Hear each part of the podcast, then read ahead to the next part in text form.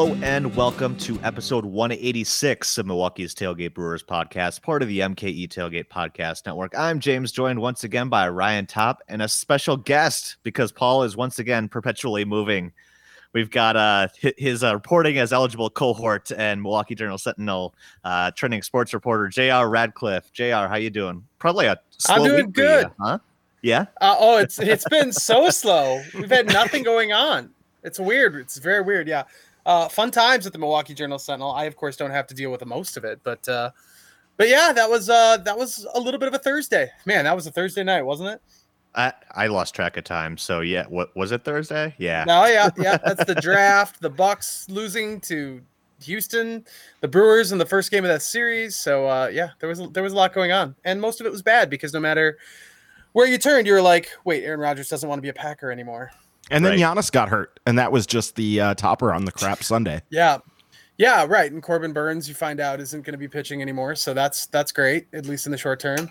Uh, not a good time, although Giannis comes back on Sunday, so at least that's a short term glitch. He dropped forty nine. Did I see that right? Yeah. Yep. Yeah. Oh, apparently the ankle's okay. Could have had fifty, but uh, last few minutes of the fourth quarter were a little rough for him. But that that's fine. They pulled out the win. So also swatted Kevin Durant in a way that very few mortal human beings can do. Yes. So it was well, it was Giannis a good it was a good mortal. show. Yeah. No. Yeah, absolutely. Well, good to have you here, JR. Uh, but before we get going, a reminder that you can help support the podcast by becoming a patron at patreon.com slash MKE tailgate.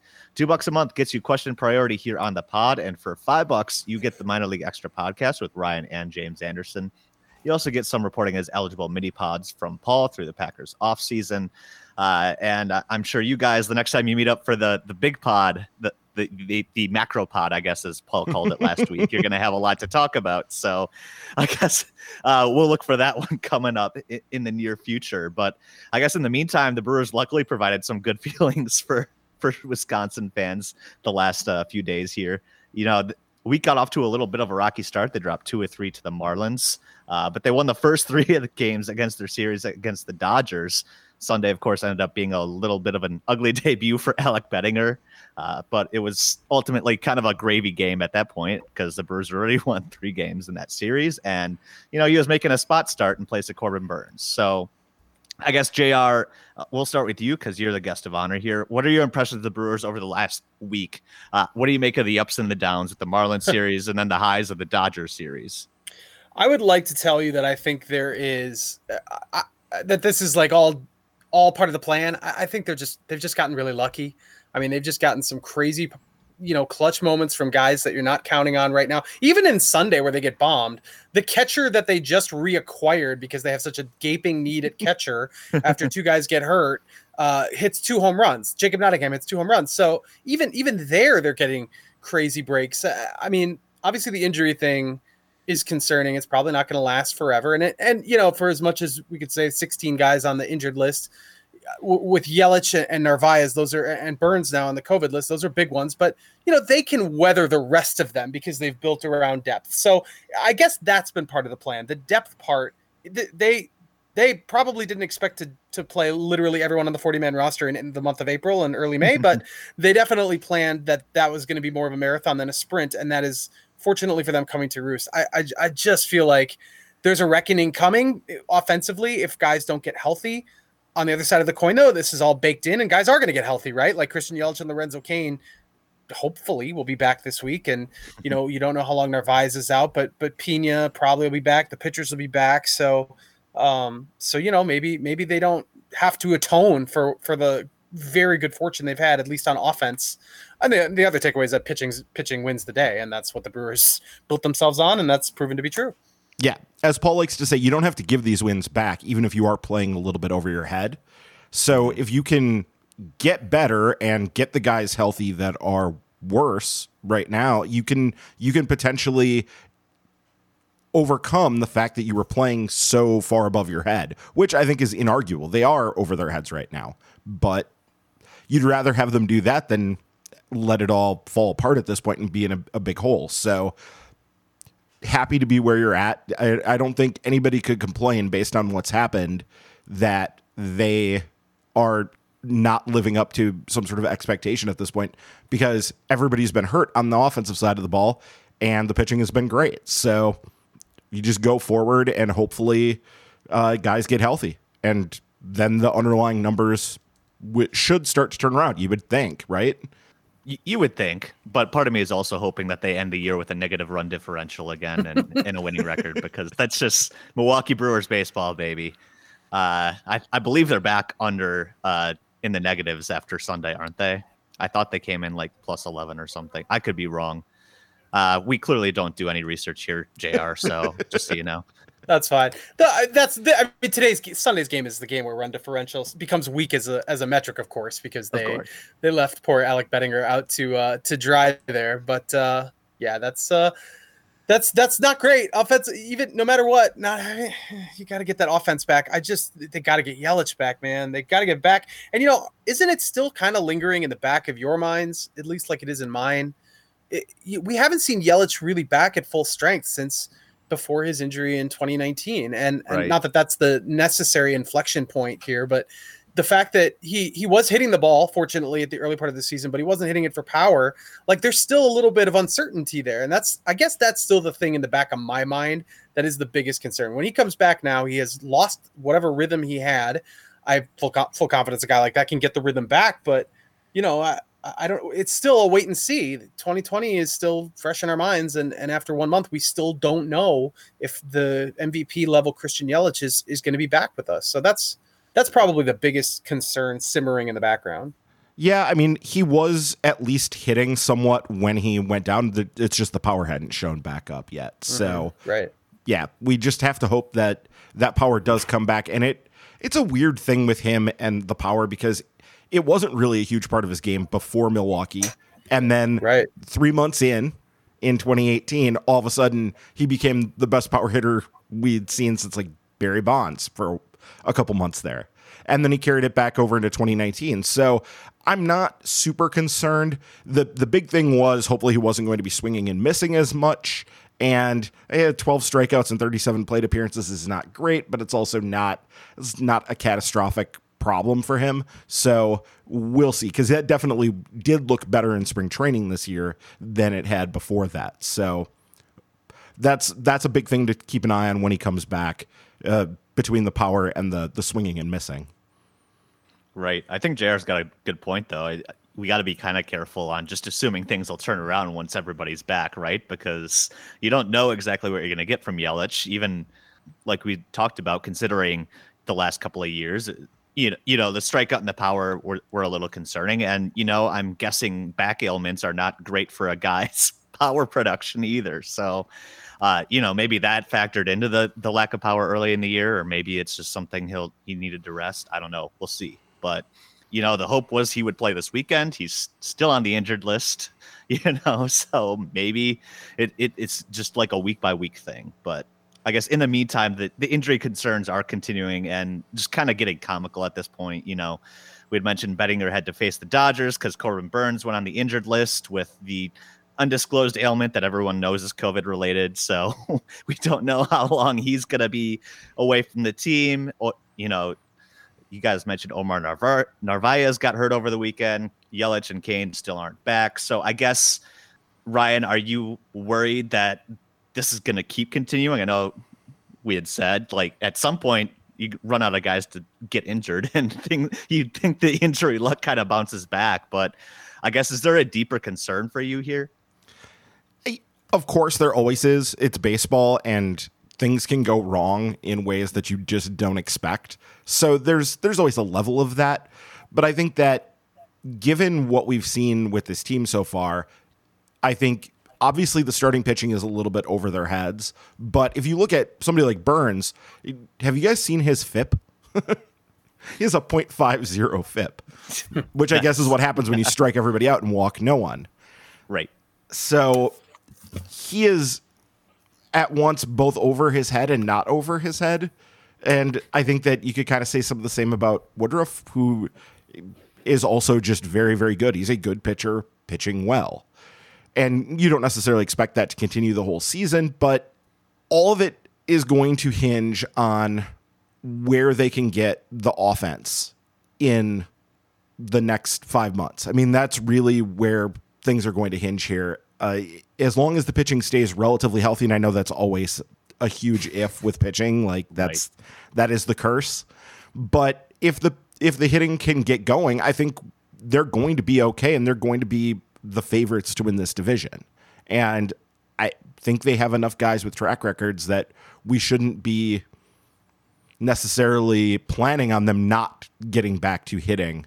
Though we we do need to talk about Keston here. I know that's coming up later in a question, so mm-hmm. we'll hold mm-hmm. that for right now. But I think that there's there's a very strong possibility probability that they're going to uh, get the offense back on track once people are back and get back into the swing of things. It probably won't happen immediately, but once they get back into the swing of things, I think we'll see a pretty substantial improvement offensively from where they've been. Sure, sure. All right. Well, that leads us to our first Patreon question dealing with the injuries. It comes from James Vandenberg. He's asking Is there anything besides luck behind the sudden rash of injuries? It could be easy to blame the training staff, but a few of them, namely, you know, Corbin with the, the COVID issue, Daniel Robertson getting hit in the freaking head with a baseball, causing a concussion, can't really do much about that. They just seem like random occurrences. So I guess, JR, is, is there anything, I, I guess, are you kind of looking at the training staff here, or, or what's your thought on that? Uh, the old let's blame the training staff. Uh, yeah. Yeah, I mean, I, am not medically uh, versed enough to know if that's something we could we could even do. I, am not worried about that. I also think, you know, some of it, some of it is a nod to their depth, and and you wonder how, like for example, would Jace Peterson have gone on the DL or injured list if this were a pennant race and he were one of the top players on the team? Same for Josh Lindblom after he had just thrown a bunch sure. of pitches and they were looking for some pitching depth. I mean, I'm not, I'm not even, I'm not going as far as to say they're manipulating it, but it's probably a little bit of an easier call when you you do have the depth and you are built to weather that sort of thing. I do think that's probably true in in a few cases where they just that that was just the logical thing. You know, like Dylan File, of course, getting promoted on Sunday was almost a paperwork maneuver to get to get a 40 man spot open and put him on the 60 man DL. So, you know, that that really can't be taken into consideration. Eric Yardley, similar situation. I, I mean, uh, that's part of it. And and then also, you know, we were told at the beginning of the year this could be a big injury season because 2020 mm-hmm. was so short. People were so out of routine, trying to get back into routine. Even now, it's not completely what it was before. So I imagine, you know, there there's some guys that came into the season cold, and you got to think early and late in the season is when that stuff would show up. Late in the season when it's just wear and tear, and early because you know you, you get the hamstrings, you get the obliques that you may not have gotten on a more regular training table. You know, again, who knows really, but uh, this is this might just be that. This might be the type of thing that happens when you're you, you, know you've been on such a bizarre schedule for for well over a calendar year. This might be that that type of thing. You know, you worry that that's going to hit the pitching eventually, like the real, you know, the, the the big the big guns in both the the rotation and the bullpen. That would be the biggest concern for any team, you know, and and certainly with the Brewers hinging everything on that, that would be the bigger concern. Fortunately, so far they've been at least manageably unscathed in that department. Yeah. So to your point, there are definitely guys on the Phantom IL right now.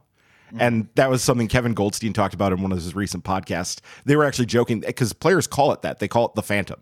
It's going on the Phantom when you just have to take one for the team and go on the IL with something not necessarily completely made up, but something that wouldn't necessarily really cause you. You, you there's no need for you to not play the old adage that everybody is hurt in some way if mm-hmm. you ask them, you know? Yeah, exactly. exactly. Especially baseball. Yeah. So there's that. And I know I don't want to say any names definitively, but you know that there are there are guys that are in that situation. Also, there's just been some things like with Kolten Wong. He said if we were in the the stretch run or if this was the postseason, I wouldn't have gone on the IL. But mm. I did because I wanted to be careful and it's early in the season. And I've had this issue before on the other side when he had the strained oblique, and he said, Okay, I, I know what this feels like. I don't want to do anything to aggravate it. So we're going to cool it down, take the t- time to make sure it's right, and not have this turn into something worse. And I think that there's at least some degree of some of that going on here with other guys where they're being everybody's being very cautious. And that's what you want going into the season, especially when you're banking wins like this right now. There really isn't a rush to get mm-hmm. some of these guys back. You don't need to push them harder than then their body is really, you know, comfortable going because you're doing fine at the moment. You're banking wins, so there's there's no pressure on them to come back and potentially rush a situation. Which is great. That's what you want. Yeah, they came into Sunday with the best record in the National League. So, you know, despite everything, they were doing okay there. With and, three wins apiece against the Padres and Dodgers. I just love that. That sounds so nice. Yeah, right. That's... The Brewers are six and one against the Padres and Dodgers, and they are two and four against the Marlins and Pirates.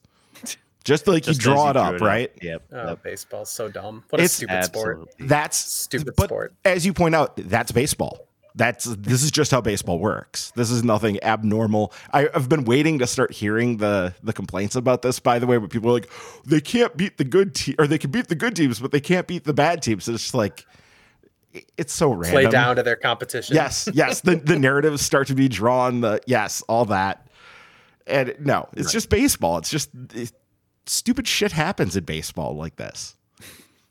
And, and, for everything, the Brewers are still kind of really probably one of the more consistent teams in baseball right now. They just keep banking these series wins. You know, really those Pirates and Marlins series probably the worst series that they played all year, and everybody else they've really really impressed. So uh, there's that. And I think going back to the injury thing, Ryan, your point, you know, even guys like Yelich and Cain probably not on the injured list if this is September, right? So the fact that it's early, Lorenzo's old and gets banged up anyway, you know, like probably just giving him the early rest too helps that you've got Jackie Bradley Jr. in there, you've got Avi Garcia, you've got Tyrone Taylor still playing relatively well. So, you know, why push anything at the moment? So, exactly. Uh, yeah.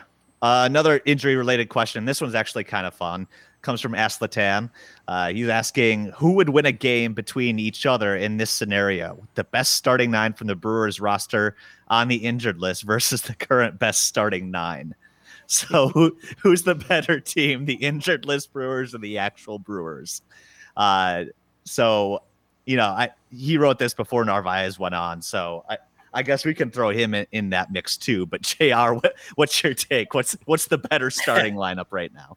I think Narvaez is the tipping point. I think that's a tough loss. That one really, mm-hmm. that one hit me pretty good because obviously Yelich is is the biggest guy on the IL, but they've they've been able to weather that for a little while, and out they have outfield depth, and you know Cain being out also hurts that situation. But losing a catcher who's raking is something that very few teams can account for. So that's a really that's a really tough loss. And obviously he's he's having a great bounce back here, and it's awesome, an awesome story. And but but I mean, like the way he was swinging, you were just guaranteed to get like one or two hits a game. And and again, like to to get that from a spot on the defensive spectrum where you don't often get offense, that's super nice. So with him on the injury team, on the all injured team, I think I think I like that. I like the Cain, Narvaez, Yelich sort of central heart of the order there the pitching is going to be tough. You know, right outside of Burnes, the Brewers' best pitchers are all uh, are all available, but uh, Burnes versus Woodruff would be would be pretty mm. smoking. I love it. Uh, I don't know who closes it down for you in the bullpen on team injury. That's uh, I, I definitely would prefer to have the uh, Feyereisen and Williams Hader corridor versus the uh, Justin Topa um, Bobby Wahl, Eric yeah. Yardley, Bobby Wahl situation. Yeah. so I, I, I, I, I'm gonna double back. I think, I think Team Healthy ends up pulling this out in the late innings because of the bullpen situation. Uh, but, uh, but Team Team Injuries got some got some dudes. Yeah, I mean, and they have Corbin to start things for them, so mm-hmm. they're in they're in great shape that way. I. It is so messed up, especially because you brought up the catcher situation with Narvaez being on the IL, but Manny Piña is off to a pretty good start himself, and he broke his toe, and they're thinking it's going to be a fairly short stay on the IL. But we also are down him, and it, we saw Jacob Nottingham come out and, and do well today. So you, fingers crossed that can continue, but you just wonder how much depth a team can expect to to have at a position like catcher when you lose two guys like that and not have it really crumble the team thank God Seattle was willing to trade Nottingham back to us in one of the weirder transaction sequences I've ever seen following It's really bizarre. Yeah. Yeah. Uh, like just watch Jacob Nottingham become like some stud down the line and a few years from now we'll tell the story of how the Brewers lost him for 2 days and then they got him back for nothing, right? Uh but man, I can't wait for you speaking of the catching situation, Ryan, I can't wait for you and James to break down Mario Feliciano's uh, MLB debut in in his uh, uh, you know first at bat because that was a big one too. Uh, a long stay there for sure. Uh, not really, but you know, drew drew an important walk that got the Brewers back in in, in the comeback there. The three-one pitch where he swung in that spot, it would have been so typical, I think, for a guy who is brand new to, to just let that one go by. Like, let's just see, you know, maybe it's ball four, driving a run that way. Uh, but he was he was ready to contribute with the with the bat, with a big swing. That's really promising for a guy who's just you know super young to come up in that spot in the you know in the extra innings and to uh, to take a big hack. That tells me okay, he's not he's not afraid to do some stuff. I, that really impressed me actually. And then he drew the walk anyway, which is even better. Yep, he's a confident guy and was really raking at the alternate site last summer. Uh, people were talking about just how much he really seemed to have developed some uh, some extra pop and was hitting it gap to gap really well. So and hit some absolute monster bombs uh, that video circulated of. So yeah, I I'm excited for him, but like you said, he is young and catchers take a long time. It's going to be a really interesting thing for him to see how much it ends up mattering that robo umps are probably coming because my understanding is he's not a very comfortable pitch framer yet. And so he needs work on the receiving side of things. And if we get robo umps sooner rather than later, that just isn't going to matter. And it's going to be a, a whole like recalculation of the the value of catchers because framing is such a big part of it now where catchers can be you can be terrible offensively and still be an above average catcher just by being a good framer or you could be great offensively and be a, a huge negative to your team if you're a terrible framer so or uh, really nowadays guys just get moved if they're if they're that bad at framing because you just can't have somebody who's completely incompetent back there anymore it just doesn't work right well speaking of completely incompetent uh, Keston Hiura is still struggling. Oh no! Yikes! Oh, Sorry, no. Keston. uh, so that leads us to our next uh, Patreon question from Jay Google. He's asking, uh, "What do you make of Hiura sitting for the Dodgers series?" So he sent this on Saturday. So Keston did play on Sunday, uh, cut through a couple more uh, middle middle fastballs. So uh, still not great going there, but Savage, James. You're savage. yeah, I I'm sad because I really like Keston. I want him to turn it around, but man, he just looks broken right now. Uh, so we can dive into that a little bit more uh, in a bit. But I guess first, Ryan, your take on Jay's question. Uh, just here, mostly just getting more days off now. Yeah, it's trending in a negative direction. And I think what we saw this weekend with them sitting him is perhaps a precursor to him going down to AAA once the season starts on, I think it's Tuesday. Yep, it's this week. Yeah, it's so I was going to bring that up. Yeah. Yep, May 4th. Yeah. Do you guys think that now that the there's going to be minor league games playing, is that a more realistic possibility now that they just send them down to fix things there? I know we had talked about a long leash for him uh, the past couple of weeks, but things haven't gotten better, and the minor league season's starting. So I guess Ryan, do you think that's a realistic possibility here? Yeah, I I do. I think it is a realistic possibility at this point. Just he seems to have gotten into his own head today when he hit into that double play when the the pitcher who was on the mound that lefty just couldn't get anybody out and he just weakly rolls one over and he looked really frustrated when they cut to him turning back to to the dugout. So i wouldn't be surprised if he just needs a mental reset and something else. But it it does go deeper than that. I don't know. Did you guys see the thing from jack stern floating around on uh, twitter today? I know he compared uh, him to uh, peak broken Travis Shaw, and the the comp the the comp was not favorable. Yeah, so he had, uh, and again, this is Jack Stern, baseball 7310 on Twitter. Keston has a whiff rate of 40% on pitches that are directly middle middle, and a 42% whiff rate on pitches marked as the heart of the plate by StatCast. The league wide whiff, uh, whiff rate on those pitches is about 15%.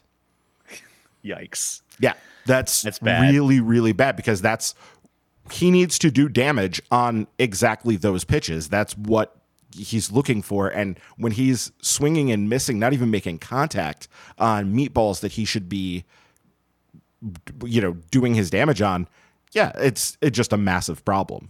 And they're going to have to figure something out. I w- was discussing this with actually with Jay Google in a, a direct message earlier today, and it was like, I I don't know. Like, is this a matter of like a swing tweak that needs to happen? I'm not a, a swing expert enough to know, but something is not right with him because this isn't just a matter of, you know, selectivity or whatever. He's not, you know, swinging and missing at stuff outside the zone. He's swinging at missing at stuff that he should be killing.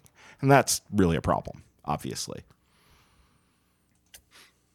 This at bat, what was it? I was on Saturday night where he comes up in extras. He lets a fat pitch over the middle. Uh, Vesia was pitching for the Dodgers in his Dodgers debut. He was not effective, left-hander. Uh, he was throwing a lot of meatballs over the plate and missing. And when he wasn't missing the zone entirely, he got squeezed a little by our good friend Angel Hernandez. But uh, Keston let it go by. Then he flailed at a pitch that was outside, and then he swung right through a pitch down the middle again, and that was in crunch time. And that's become emblematic of what we're seeing from him. So I, I agree with you, Ryan. I think it's I, I think it's practically. Com- you know, completely foretold here that he's going to go down to the minor leagues when they open up. You know, we also have to consider that he, he doesn't have a lot of experience at first base. He is not good defensively, and that's going to be part of his story, I think, for the probably the duration of his career. But you know, he still could stand to get more reps at first base, and him not getting them in the Dodgers series tells me that the Brewers are just at a point where they, they don't feel like they can afford that right now. They can't afford him to be in the lineup trying to fix whatever's wrong with him or uh, or in the field. They're not sending him to the alternate site because that would be embarrassing. What's he got to what is he going to do with the alternate site, especially with right. so few major league talents there right now? Mm-hmm. Uh, that, that's not going to benefit him and it's, it's all, it only is going to serve to embarrass the guy. So they did the next best thing. They they hit him essentially a little bit they're going to send him down. Yelich and Cain are due back, right? So I mm-hmm. think it's going to be a pretty simple roster maneuver there, where Hiura goes to Nashville, and they got to they got to figure something out. And this is starting to get national attention. Hiura's decline through 2020 and into 2021. Uh, I've heard a couple guys talk about how his just change of his swing that he seems to be trying to hit for more power has completely robbed him of whatever contact he was able able to get. To me, that doesn't particularly explain the heart of the plate issues that he's had, the pitches on a tee and hit it sort of thing. And when he makes contact, I mean, you you alluded to it that double play. It's weak contact. It's a lot of slow rollers, a lot of slow foul balls that you know trickle foul up the third baseline. Like he he's hit a couple balls hard, but you can count them on one hand. So uh, it's just not it's not happening for him right now. He's you know unfortunately what he's doing is not major league caliber. It's kind of ironic that Travis Shaw, you know, 2019, remember everybody was clamoring for the team to cut ties with Shaw so that Keston Hiura could come up. You know, he right. was the hot shot prospect in 2019. And, you know, ultimately that, that turned out to be the okay move. But then Travis Shaw sort of re- rediscovered some things. Shaw was at a later point in his career. I really don't, I, I it's not give up territory on Keston Hiura. Of course not. But, uh, but yeah, I mean, he's he's going to go to the minors. It's almost it's almost a given at this point. I'd be stunned if he doesn't. Yeah, he uh that was his fourth double play grounded into of the year. And he had seven all of last year, six in in 2019. And it's kind of remarkable to see that many double plays hit into, considering how much he strikes out. You know, when you're striking out, he's striking out in like 40% of his plate appearances. So it's not that many opportunities even to ground into a double play, and he's still managing. Yeah, how many chances are left with a guy on first base to uh to put the ball in play like that? That's tough. Yeah, it, it is really rough. And I still think long term that he's going to figure stuff out. He has shown an ability to hit at all levels. I mean, we saw him hit the crap out of the ball in 2019. There there's something there are adjustments that can be made to get him back there. The question is what is that going to look like? How long is it going to take? And what's the yeah, what ultimately needs to be fixed? Uh, I will say I did trade for him in my long running dynasty league this week, so I, I bought low on him. So uh, and and this is the same league that I did this with Corbin Burnes going into last year. So you can okay. all thank me when he turns it around. There. Yes.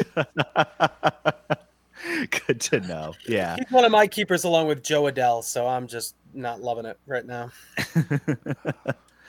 nice, nice. Uh, yeah, it, it's just really disappointing to see because it, those pitches down the middle are your slump busters, right? Like that's what you need to you, you need you need the mistakes by the pitchers to kind of gift you that sometimes to get you going. And he just cannot track it for whatever reason. And it, it's just really tough to see. And you know, maybe there's something beyond the field going on here. You know, his, his mom was diagnosed with cancer in February. It seems to be affecting him on that level too. It's so I feel bad kind of harping on him a little bit, but you know, you don't know how these things affect these guys. It's just he's not the same player he was in in 2019. Um, and, and it, it's pretty plain to see. But yeah, it would not surprise me at all once the team gets into Philadelphia and they decide they want to activate Lorenzo Cain and Christian Yelich. That that's like you guys said, one of the easy roster moves to make. So we'll see what happens there. Um, on the sunnier side of things, Jay has a second part to his question. He's asking who's the MVP a month into the season or un- unsung hero for the Brewers. JR, who's your pick for April MVP? Uh, I mean, I, I want to go with Corbin Burnes because his numbers are so eye popping. It's not his fault that the Brewers lost three of his starts, which I find baffling. So, uh, right. I mean, I'd still go with him. You know, anytime your pitcher throws his 49 strikeouts and zero walks, like I don't know how you uh, how you discount that, even if it doesn't directly lead to wins every night out. So uh, that dude shoves, and I think for me the big thing about him is I I like a lot of people with a lot of 2020 results. I wasn't convinced because I didn't know what to make of 2020, and I I just didn't feel like anything. You know, with Devin Williams and, and any of the guys who struggled on the other side, I, didn't know if any of that was going to be real. Uh, so for him to show immediately, like, oh, it's it's really quite real. That's that's pretty special. And uh, to, to have that, you know, to have that hammer, those two hammers at the top, that's something most teams, very few teams can compete with. Unsung hero, it depends on on you know the, the certainly JP Feyereisen would be in that classification, but I don't know if he's unsung anymore. He's uh, he's gotten the attention he's deserved here by coming out with all these scoreless outings in a row. He has really only had one outing that I think you could say he got you know, he got hit a little bit or he they, they got to him a little bit. I think he had some control stuff, but that's it, man. I mean, he's been awesome. And as Devin Williams has worked his way back a little, you know, he's he obviously came out slow in April. And so now you have still somebody at Williams level to set up Hader. That's that's pretty great. You know, River Falls kid, Wisconsin kid. I love that story. I love that stuff. And uh, and he's he's obviously been been elite. And the Brewers the Brewers are cycling through relievers, even though their their bullpen has been one of the more settled areas of the team uh, there's going to be a lot of people that they're going to get to take a look at. And uh, I think it could be a pretty pretty devastating bullpen by the end of the year. I mean, it, it should be anyway, but there's going to be some, you know, they're going to figure a couple more guys that we're not thinking of are going to become big time contributors, and and then they've already got three to work with. So this is pretty good stuff. Yeah, so I'll start with unsung hero here, and I'm going to go with Brent Suter because I think we kind of take him for granted at this point. And when you look at what he's done this year, He's pitched 11 games and he has 15 and two thirds innings. He is a huge, huge part of why Craig Counsell can turn to that bullpen early and not worry about being able to get to the end of the game because he can go and get multiple innings from Brent Suter and then like two days later do it again. And he like that workload that he is he's pushing. I don't know if he can sustain that for a whole season, but he has really carried a lot of weight for this team. And, you know, by the way, while he's been doing that, it's a 287 ERA and a, you know, 3.5 strikeout to walk ratio. He's pitching really pretty well and doing it in really bulk numbers. So hopefully he's able to to keep that up for the season because that has really been key to where they've they've been so far. I think I'm going to go with for an MVP just because it's been so critical to the team uh, offensively.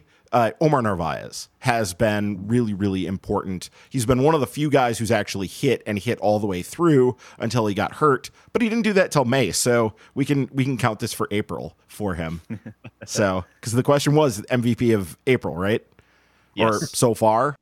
Well, so far, but I'll I'll I'll cut it off at April because I'm pretty sure Jay sent this on on Saturday. So, but yeah, you're getting a 368, 443, 529 line from your catcher, who's by the way a good defensive catcher now, which we've talked about Still extensively bizarre. on here. Yeah, yeah, it's yeah. so strange. But Charlie Greene's a freaking wizard, man. Yeah, yeah, that man is. Yeah, do not let him go. Pay that man his money. Unless we get robo umps, then maybe that's less valuable. But in the meantime, he he's been great. Yeah. Um, I'm with JR, but I'm just I'm just a huge Corbin mark. So yeah, it, it it's hard to argue with anybody other than Corbin there. Um, just even the value added by having that second ace in the rotation, I think is a huge part of the Brewers 16 and 10 start in April. It, it's hard to argue too much with that, I think. Is Brandon Woodruff getting taken for granted a little bit now? Because he's just now I think he is. Yeah. Uh, yeah. Man, he's got like four walks. What a bum. yeah. you know, but yeah, it, it is funny that I mean uh, Burnes has rightfully gotten a lot of a lot of the press, Jr. Uh, mm-hmm. But maybe maybe you can write something on Brandon Woodruff being the unsung hero of April. Yeah, I don't know. Kind of being he, underlooked. Yeah is he boring? I don't feel like he is necessarily. Corbin's got a little, I guess, extra swag with the long hair and the yeah. the pitches that that just move. You know, he's he's a little bit of a pitching ninja darling, so that helps.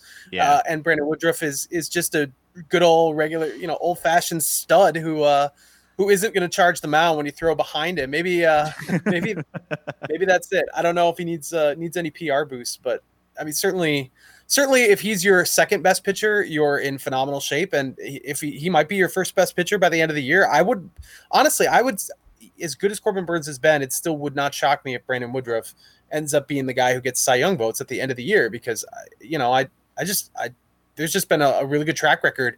And I mean, it's easy to forget Brandon Woodruff pitched like, you know, the, the three best outings of the year last year were probably all pitched by Brandon Woodruff, including a game in St. Louis that last series of the year that they had to have. He he worked shutout baseball.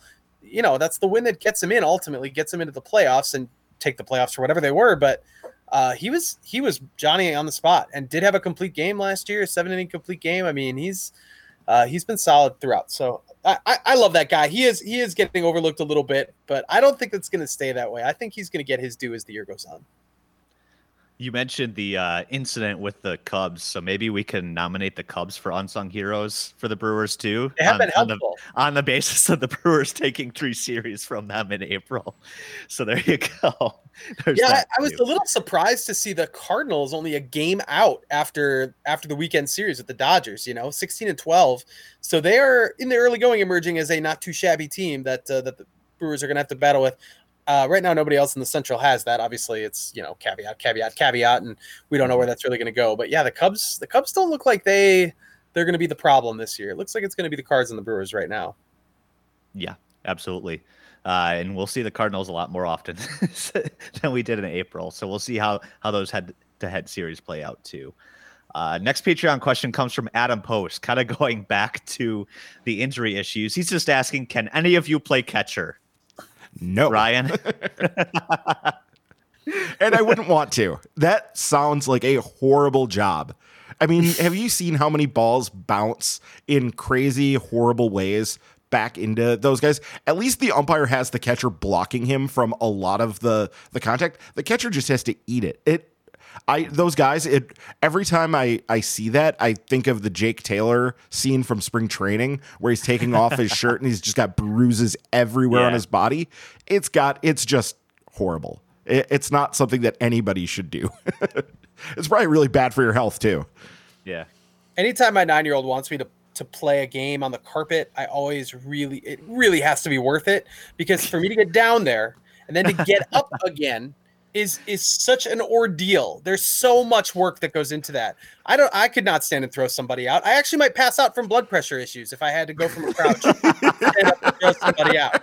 The moral of the story is don't have children. It's terrible for your back. And you know, yeah, my catching days are long behind me. They were they were never there to begin with, but they are definitely behind me now.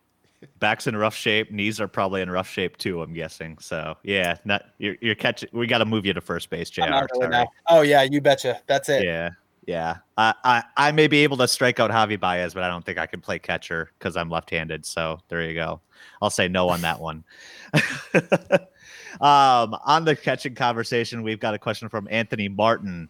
He's asking, does Nottingham stick around in platoon at first after Omar and Manny come back, with Hiura possibly going down to AAA for a while? So I floated this idea on Twitter kind of like tongue in cheek after Nottingham's second home run today. But uh, a lot of people seem to like it, JR. What do you think? I think it's a really good question because uh, just that that catching depth. You saw what happened when they when they got rid of it. I mean, it's it's tough with Nottingham being out of options, but uh, it's it's at least plausible. You know, he's not going to be get a ton of at bats, especially if they don't. You know, if they face left-handers at the same rate that they faced them in April, he's mm-hmm. not going to be the necessary part of that platoon. Uh, you know, they, they do. I mean, Travis Shaw can play first base. Billy McKinney can play first base. They they've got guys. Anybody can, not anybody, but they've they've got guys. it's extremely hard. It's extremely got, hard. They've got lots of guys who can play over there. So I don't think it's it's it's just a matter of of how healthy I think. You know, Piña when he comes back with a broken toe, is he going to be just like approximating 100%? And how long is Omar Narvaez out? I mean, this could be a while. Who knows? I mean, you, you probably, you know, probably only going to be a couple weeks, but who knows? So uh, I don't know if they have to answer this question yet, but I think it's a really good one. It's going to be a really tough issue facing the Brewers. They've been burned once. I don't know how comfortable they are with Feliciano as option number three. Uh, you know, he's certainly just brought up in an emergency capacity here over the weekend. But uh, I, I, guess that might be a question too. If, if it comes down to it, are you comfortable with Mario Feliciano as your as your number two catcher? I don't know. Well, I think that we'll probably see them delay bringing some of these guys back off the IL for a little while. I think sure. it, it puts a lot less pressure on them. Having Nottingham there means you don't need to rush them back nearly as much as you otherwise might have. So, and this was the reason they picked up Luke Maile in the offseason, yeah. was to give them some catching depth that could be optioned down to AAA and would allow them to to have that that extra guy in there. So, and I sort of whenever the Brewers pick up a catcher at this point, I just assume that they they see something in him because they seem to really have the catching position figured out. So, I I just sort of give them the the benefit of the doubt on that. I, I it's mainly just I think they're going to take their time and let these guys heal up, which is good. We don't need Manny Piña to be hobbled and even slower than he already is because he definitely has that catcher speed. So you'd rather get him back to full strength and let him be a, a key contributor to the second half when they're going to need probably help in all kinds of ways. So, the way that the season is going injury wise, you don't want to push anybody back before they're ready. It yeah. remains one of life's great mysteries how Omar Narvaez went from what he was defensively in Seattle to being what he is in Milwaukee. Like there has right. there, in there one winter, be, right? In one winter, even yeah a pandemic winter. Like there has to be an explanation for what went down there. That's just baffling to me. Yeah. yeah. I, I mean, I think the explanation is Charlie Greene. I mean, that guy is a wizard. He just does this over and over and over again. And so, right. Yeah, I, I think it's Charlie Greene. It's not like you can even blame the Mariners for his butcherism behind the plate, right? Because he was bad with the White Sox too. So it's not like mm-hmm. it was just one organization's like malpractice there. I, I do think it's a case where uh, the Brewers, like you said, Ryan, know how to do this and they just find the attributes they want in a guy, figure they can coach up the rest, and there you have it. So I guess with that in mind, it, it catching injuries, maybe they're better handled than some of the other ones. But um, yeah, I I just have a hard time seeing where Nottingham fits in. And I, we were talking about this all winter too. You know, really wanting to find a spot for him. Do they carry three catchers at some point? And uh, just knowing, and, and, now they do know if they have to DFA and waiver him, somebody's going to pick him up, right? So it, it didn't take very long. So obviously there's a demand for him out there. So maybe it does make them think twice before uh, DFAing him. And we do have a Twitter question about that too. So a reminder, you can also send in your questions via Twitter. You can follow us at, at MKE Tailgate. You can also f- follow each of us individually. Ryan's at RD Top. JR is at JR Radcliffe. I'm at James L. Uh, we did get a question from Frank Newins. He's asking, do you think there's a scenario where Nottingham does well enough over the next couple of weeks that he sticks with the team? Or do you think, regardless of his performance, he's going to be DFA'd again?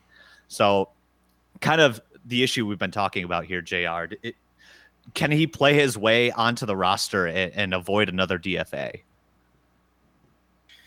I, I, think so. I do think that's possible. I think it's unlikely if uh, you know if our first base scenario is off the table. I there's they're not going to carry three catchers, but um, I think it's possible. Tyrone Taylor seems to have done it. You know, he's he would have been a guy that I think is a guy that bounces back and forth, but you can't you can't lose his bat right now. The guy's the guy's doing great. He's great.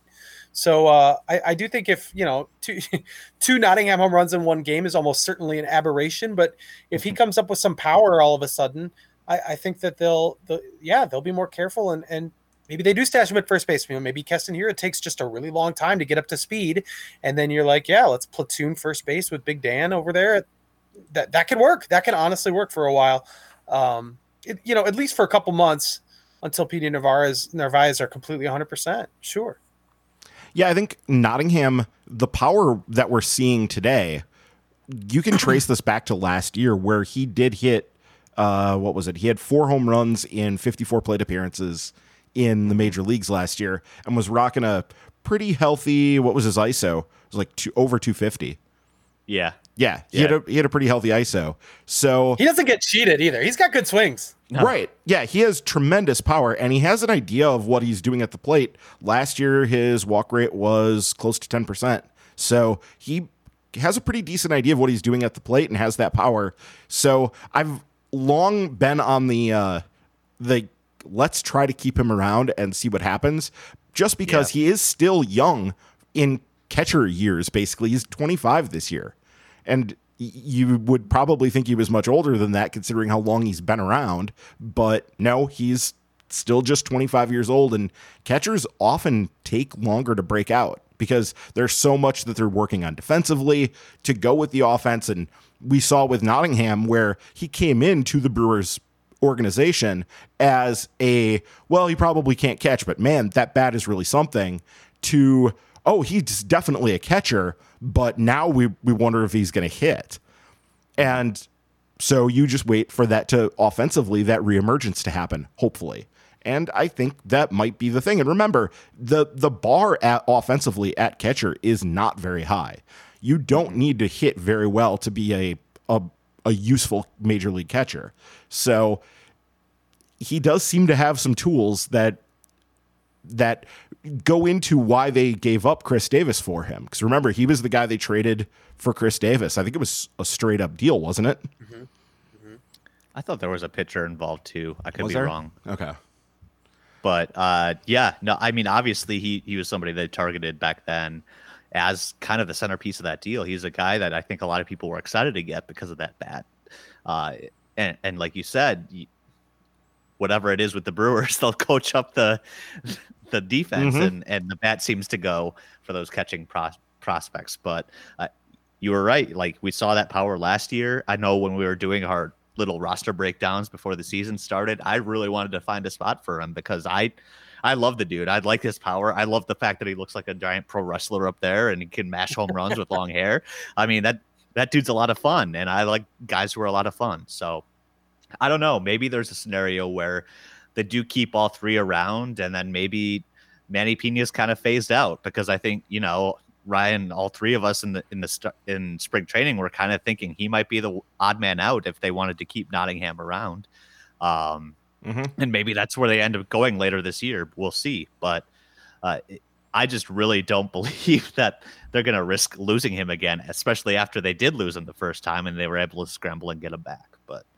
I, we'll see what happens. He's got a couple of weeks here to kind of make an impression. So Yeah, I think maybe um, even more because he's definitely not going to get sent down before Maile. Maile will be the first one to go out when one of the other guys comes back. So Right. both of them are going to have to be healthy before they would give up Nottingham. And that could take a, a little while, especially if they're extra cautious with Piña's broken toe or just making sure Omar is right and feeling good before he's put back out there. Right, right, absolutely. Uh, so that that's all of our questions for this week. Uh, thanks to everybody who sent one in. A reminder that you get question priority when you become a patron at patreon.com slash mke tailgate. That question priority costs you just two bucks a month. If you bump up to the five dollar level, you do get the extra podcasts as well. And you also, when you sign up to become a patron, get a shout out here on the podcast. and it looks like we do have a new patron this week. Ryan, who who do we have? So this was actually last week. Remember, we had this whole discussion about this in the uh, the chat. Jr. doesn't know about this. Uh, somebody signed up and used an address. Oh uh, yeah, that's their right. name. So we, I, I, do know who this is now, uh, having looked into it on Patreon. But uh, we'll, we'll respect uh, the wishes of this person and just refer to them as uh, Mr. Pinecrest. oh, I love it! I love it when our forefathers are finding technology. That's great. It's always great. we will we will respect the privacy of Mr. Pinecrest will not give out the full address. But uh, thank you for signing up to become a patron, and we will fulfill the duty to give you a shout out, uh, even if we have to do some identity concealing. So, and hey, I could pronounce that one. So that's true too. Yeah. yeah. Pronunciations are never guaranteed here on the podcast, whether it's for patrons or when Paul tries to pronounce players he's only read on the internet and don't know uh, how to actually say their names. Uh, it's a highlight of the football podcast too. The the Yannick Ngakoue episode, Jr. is still one of my favorite ones of all time. Uh, so there you go. Thank you, Mr. Pinecrest, to become a patron. Uh, in the meantime, that'll wrap things up for this week. Do not forget to subscribe to our podcast, whether that's Apple Podcasts, Spotify, Stitcher, Overcast, Pocket Casts, anywhere you listen to the podcast. Hit that subscribe button, both for us and for the reporting as eligible uh, podcast now that there's plenty of drama in Packerland to talk about. And while you're there, please do leave us a review to help other people find us. Uh, we will be back next week. In the meantime, stay well, everybody. Thanks for listening, and we'll see you next time on Milwaukee's Take.